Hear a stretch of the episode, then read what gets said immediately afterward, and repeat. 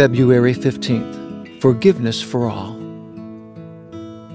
What mighty praise, O God, belongs to you in Zion. We will fulfill our vows to you, for you answer our prayers.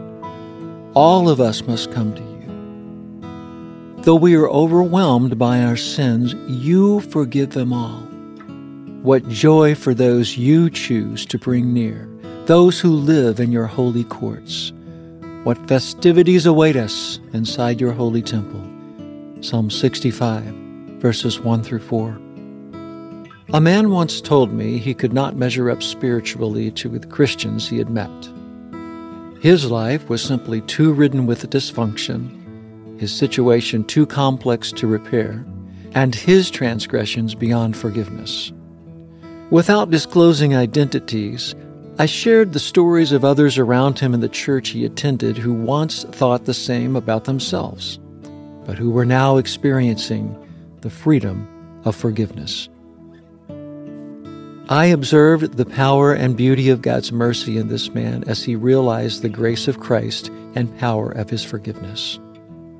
This man became one of my good friends and has since helped redirect others who thought as he once did showing them God's invitation to life is open to all who would turn toward Christ's forgiveness. The enemy would have us think we're too much a mess for God to forgive us. God's love, grace, and salvation is for all who say yes to the redeeming sacrifice of the Father's only Son, Jesus Christ, and repent of their sin. There are no exceptions. God's forgiveness is the gateway to genuine freedom and inexpressible joy. It is offered equally to all. God shows no favoritism.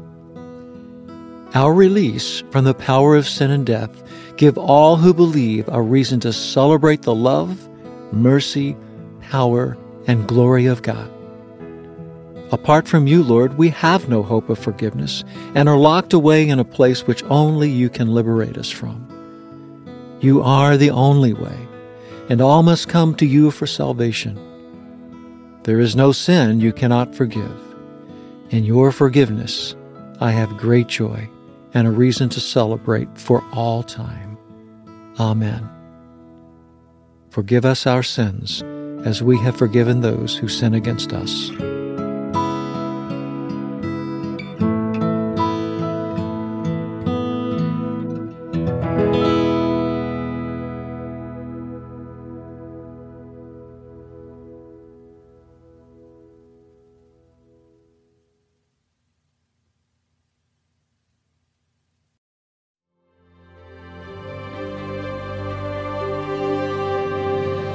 Thanks for joining me in today's devotional and a special time with the Lord.